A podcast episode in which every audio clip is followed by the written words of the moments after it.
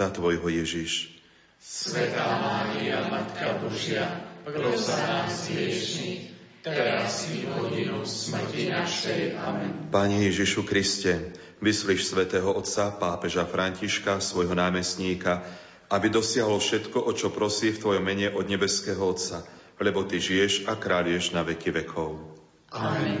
Sláva Otcu i Synu i Duchu Svetému. Ako bolo na počiatku, tak nech je i teraz i vždycky, i na veky vekov. Amen. Pán s vami. Nech vás žehná Všemohúci Boh, Otec i Syn i Duch Svetý. Amen. Iďte v mene Božom. Bohu vďaka.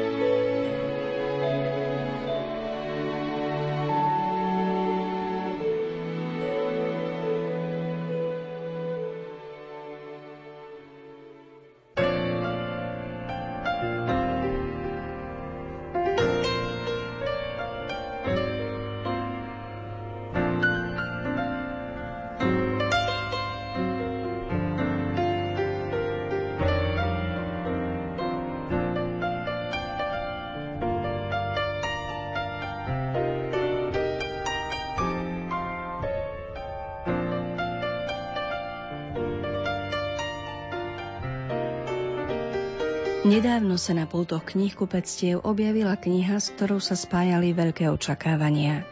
Jej názov je Benediktov čas. 8 dramatických rokov jeho pontifikátu zblízka. Nostalgicky mapuje obdobie pôsobenia Benedikta XVI.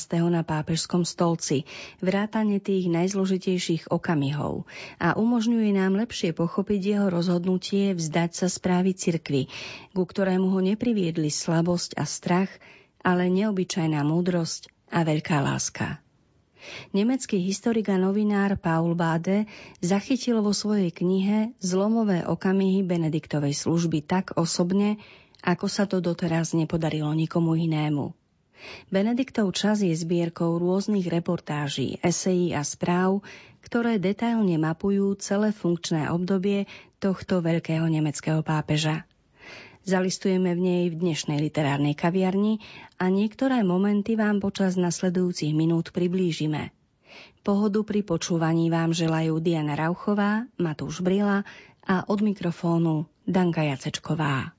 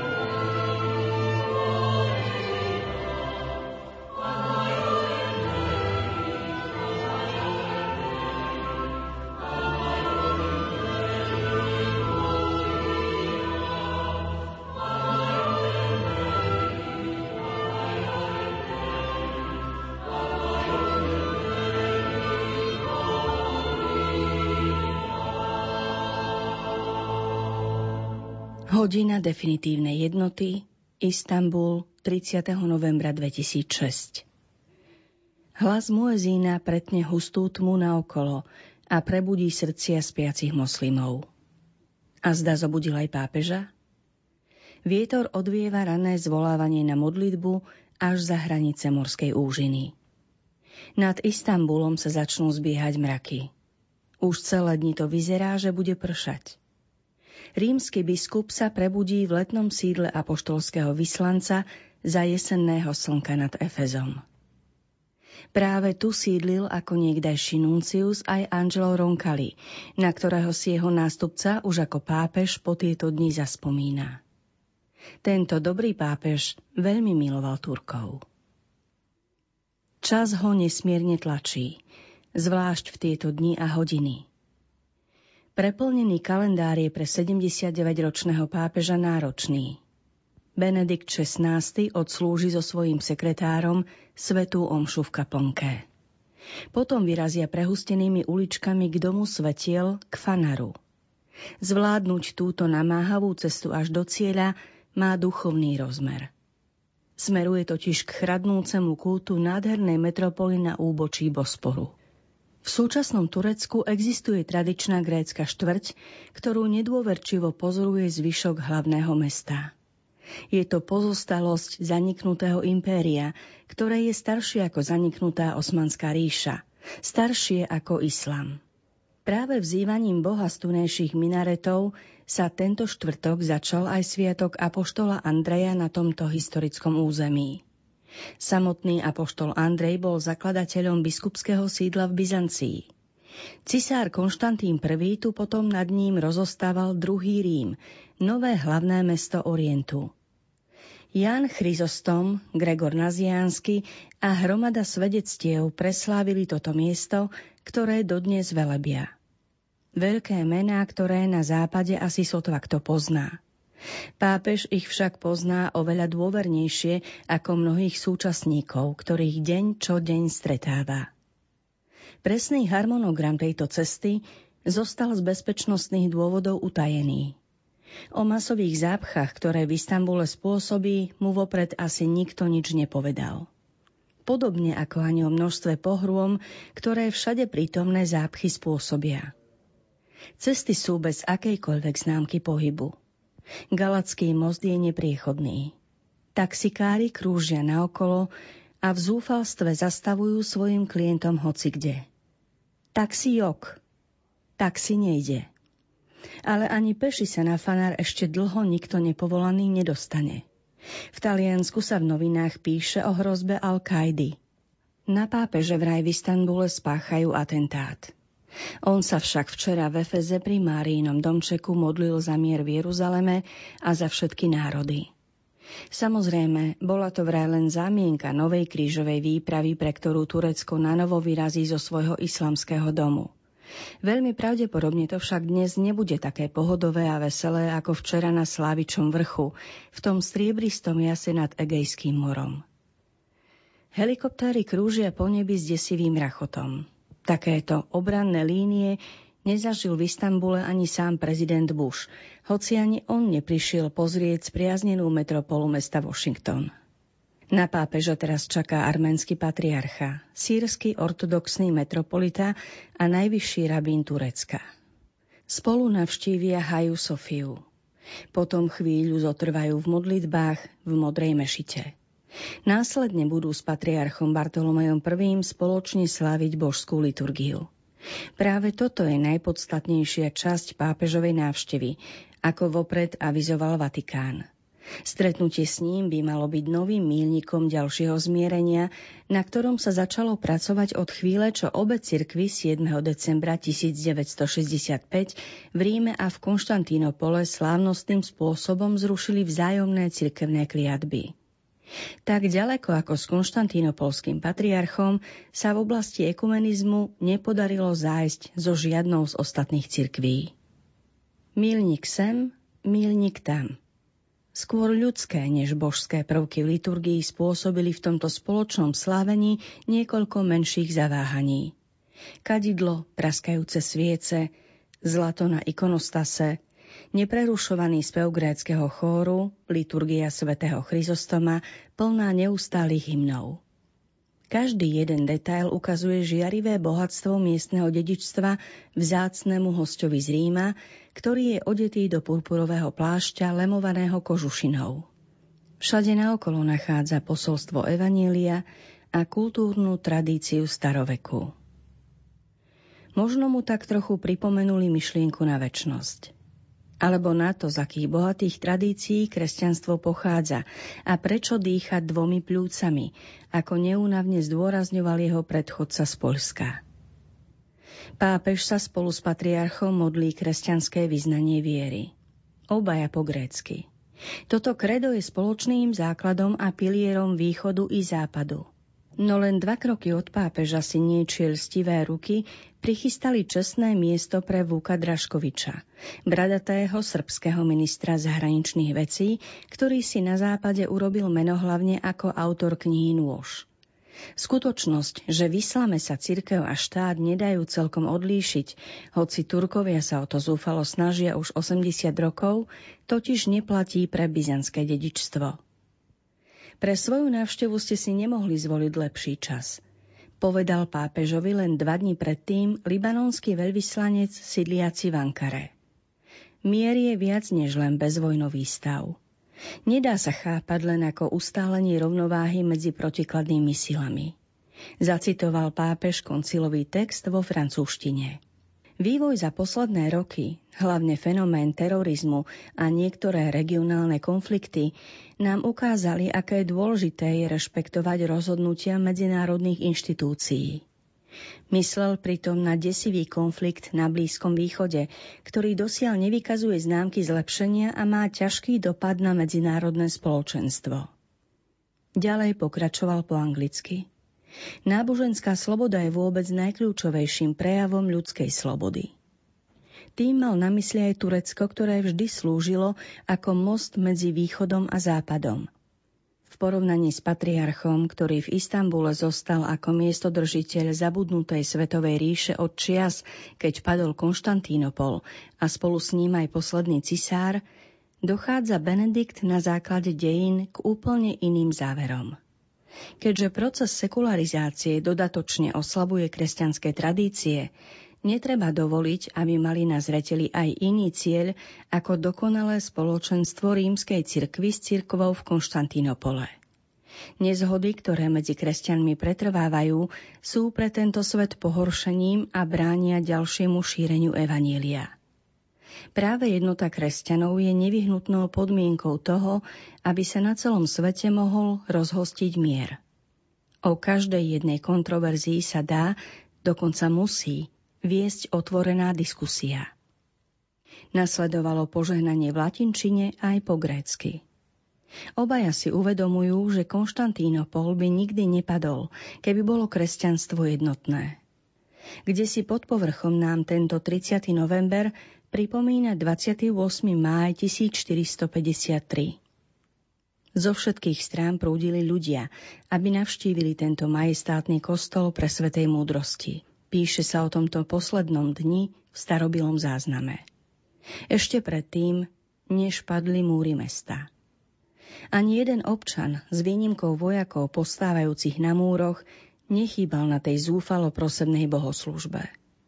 Kňazi, pre ktorých bolo spojenie s Rímom smrteľným hriechom, pristúpili k oltáru, aby spolu so svojimi spojencami slávili svetú omšu. Každý, kto sem prišiel, sa vyspovedal a prijal Eucharistiu, hoci nik nevedel, ktorý z kňazov je ortodoxný a ktorý je katolík. Zlaté mozaiky s kristovými podobizňami sa trblietali vo svetle tisícov lámp a sviečok. Medzi týmito svietidlami postávali kňazi, vo svojich nádherne zdobených ornátoch a za slávnostného rytmu posledný krát slávili svoju liturgiu. V tom okamihu bola cirkev jednotná. Si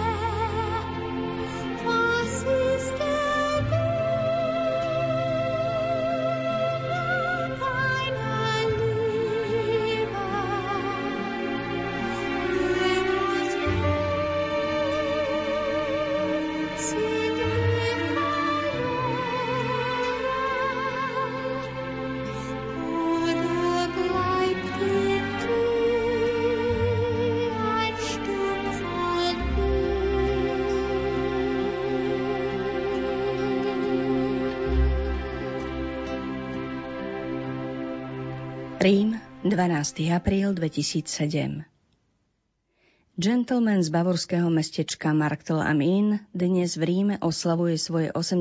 narodeniny. Je pri plnom zdraví. Mnížsky, benediktínsky spôsob života mu v tom nejako neprekáža.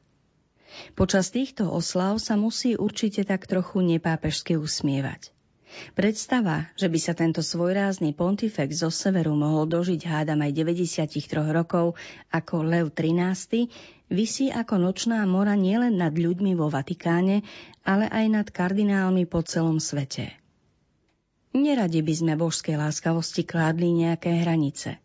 Odvetí na otázku veku s trošku zlomyselným podtónom. Len pred dvoma rokmi vnímal svoje zvolenie za pápeža v konkláve ako gilotínu, ktorá padá na jeho hlavu.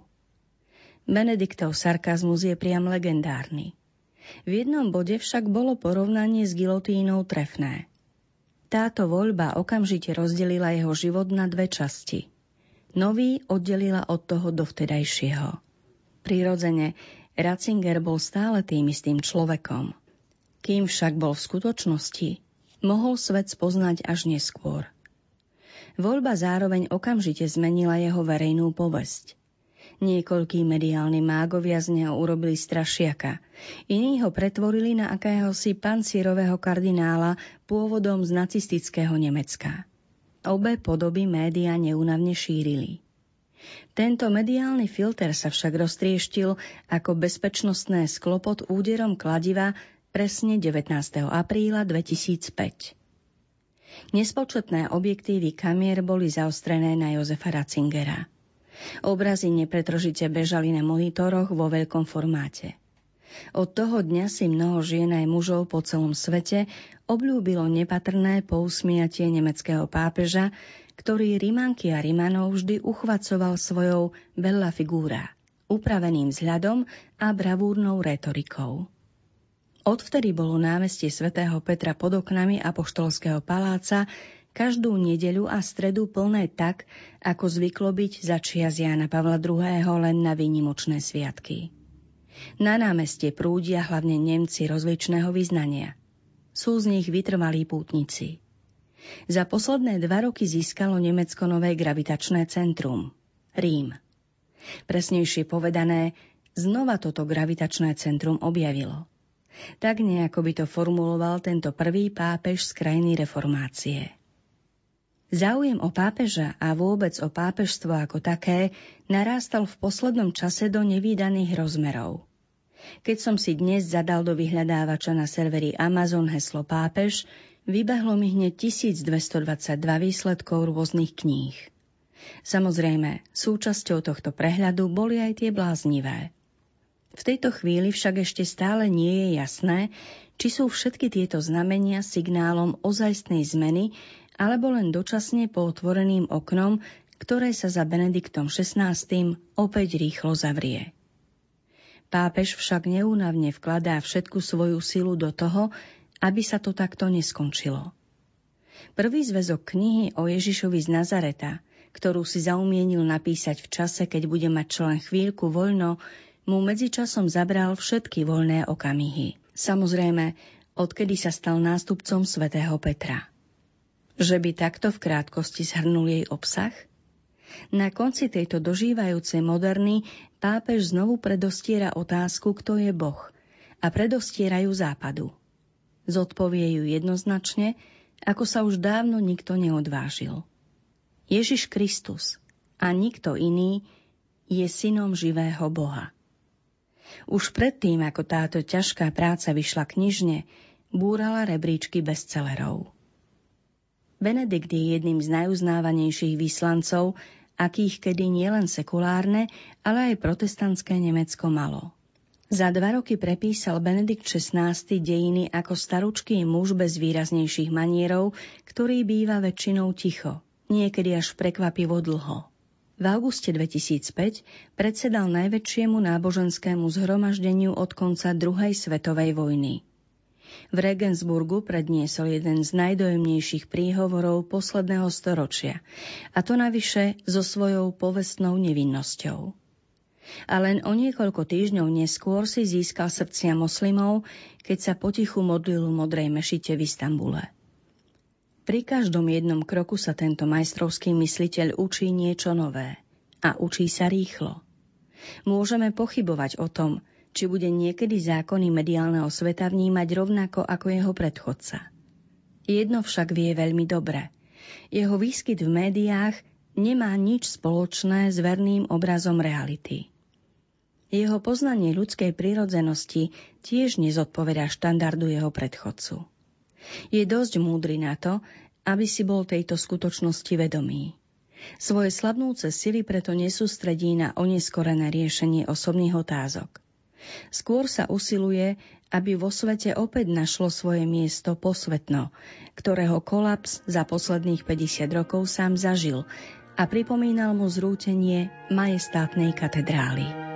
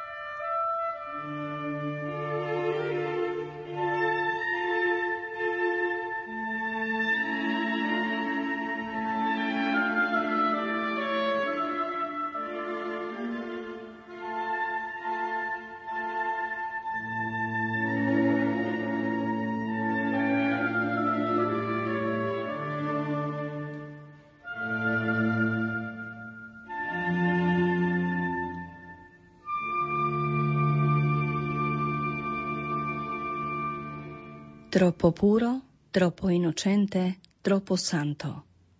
Príliš čistý, príliš nevinný, príliš svetý. Rím, 23. február 2013 Táto v poradí 348. generálna audiencia Benedikta XVI. je zároveň jeho poslednou.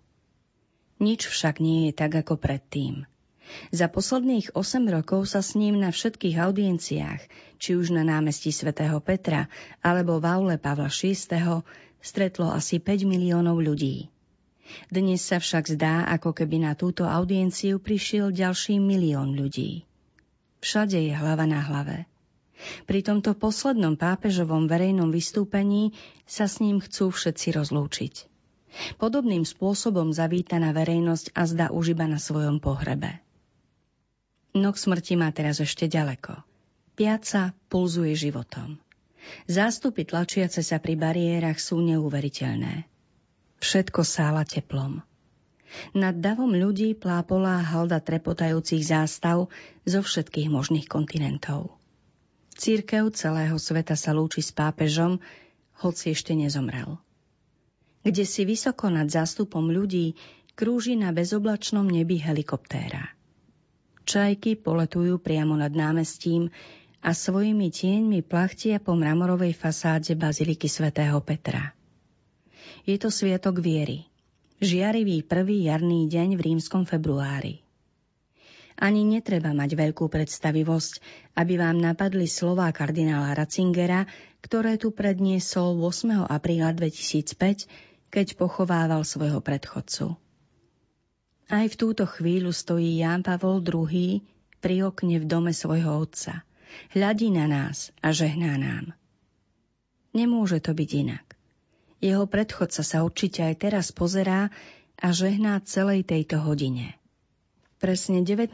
apríla 2005, len 11 dní po tomto príhovore, sa práve Jozef Ratzinger stal novým pápežom a o ďalších 5 dní na to povedal na tomto námestí pri Svetej Omši, počas ktorej bol uvedený do úradu, tieto pamätné slová.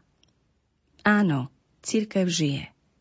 To je tá nádherná skúsenosť, ktorú nám sprostredkúvajú tieto dni.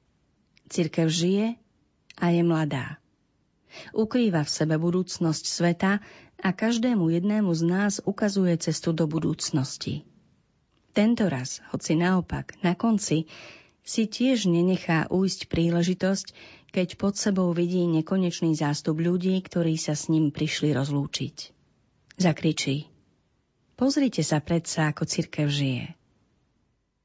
Rím praská vo švíkoch, ako počas svetorečenia Pátra Pia. Ľudia sa tlačia po celej šírke Via della Conciliazione až dolu k Tiberu. Vidno to na prestrihoch z kamier, ktoré snímajú dav z výšky a potom ho ukazujú na obrovskej premietacej ploche. Pre všetkých tak zväčšujú drobného staručkého pápeža a jeho rozveselenú tvár. Hlavne Taliansko sa dnes posledný krát skláňa pred mužom, ktorý sa pre mnohých stal anielským pápežom. Je to pápež lásky, pokrikuje naľavo jeden starý rybár z Ladispoli. A napravo akému si prešedivalému policajnému plukovníkovi z nedazdajky vyhrkli slzy do očí, len čo videl tohto predkloneného staručkého muža v bielom, ako stojí vo svojom papamobile a vchádza do voľných uličiek v dave. Ľavou rukou sa pridržiava ručky na papamobile a zdvihnutou pravicou hneď žehná. Je to pápež, ktorý je tropo puro, tropo inocente, tropo santo – vykriek nejaký si muž a utrie si oči, keď sa celý zástup ľudí okolo nás zdvihne z miesta ako jedno telo a pobehne k prednej časti bariér. Muži i ženy, starší i deti, kňazi i laici, veriaci zo všetkých kontinentov. Jasot a oslava prerušuje pápeža stále znova a znova. Vďaka tomuto pápežovi som si zamilovala Nemcov. Zverila sa mi jedna mladá talianka.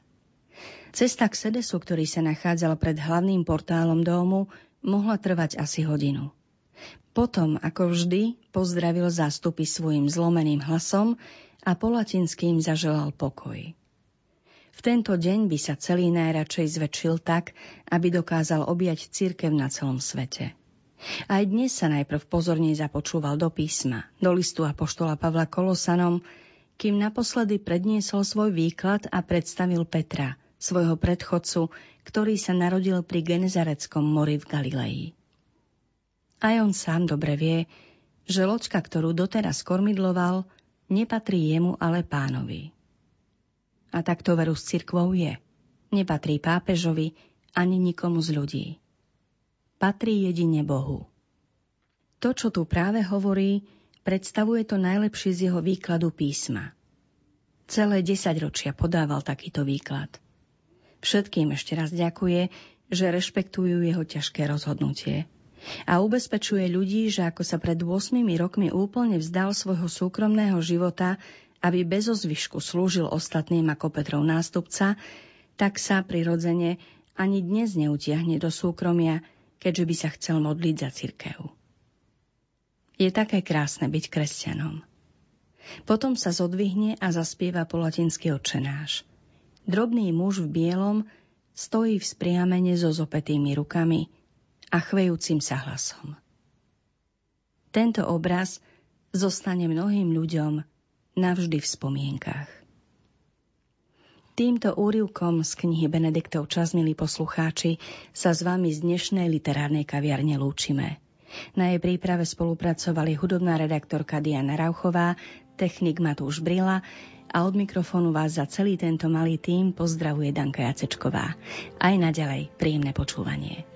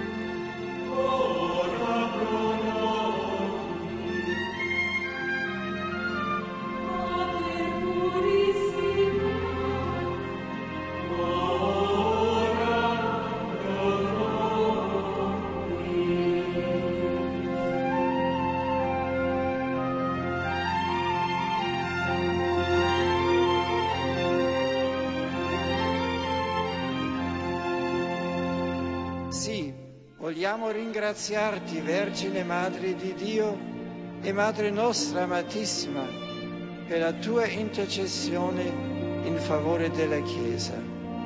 Tu che abbracciando senza riserve la volontà divina, ti sei consacrata con ogni tua energia alla persona e all'opera del Figlio tuo, insegnaci a serbare nel cuore e a meditare in silenzio, come hai fatto tu, i misteri della vita di Cristo. Tu che avanzasti sino al Calvario, sempre profondamente unita al Figlio tuo, che sulla croce ti donò come madre il discepolo Giovanni fa. Che ti sentiamo sempre anche noi vicina in ogni istante dell'esistenza, soprattutto nei momenti di oscurità e di prova.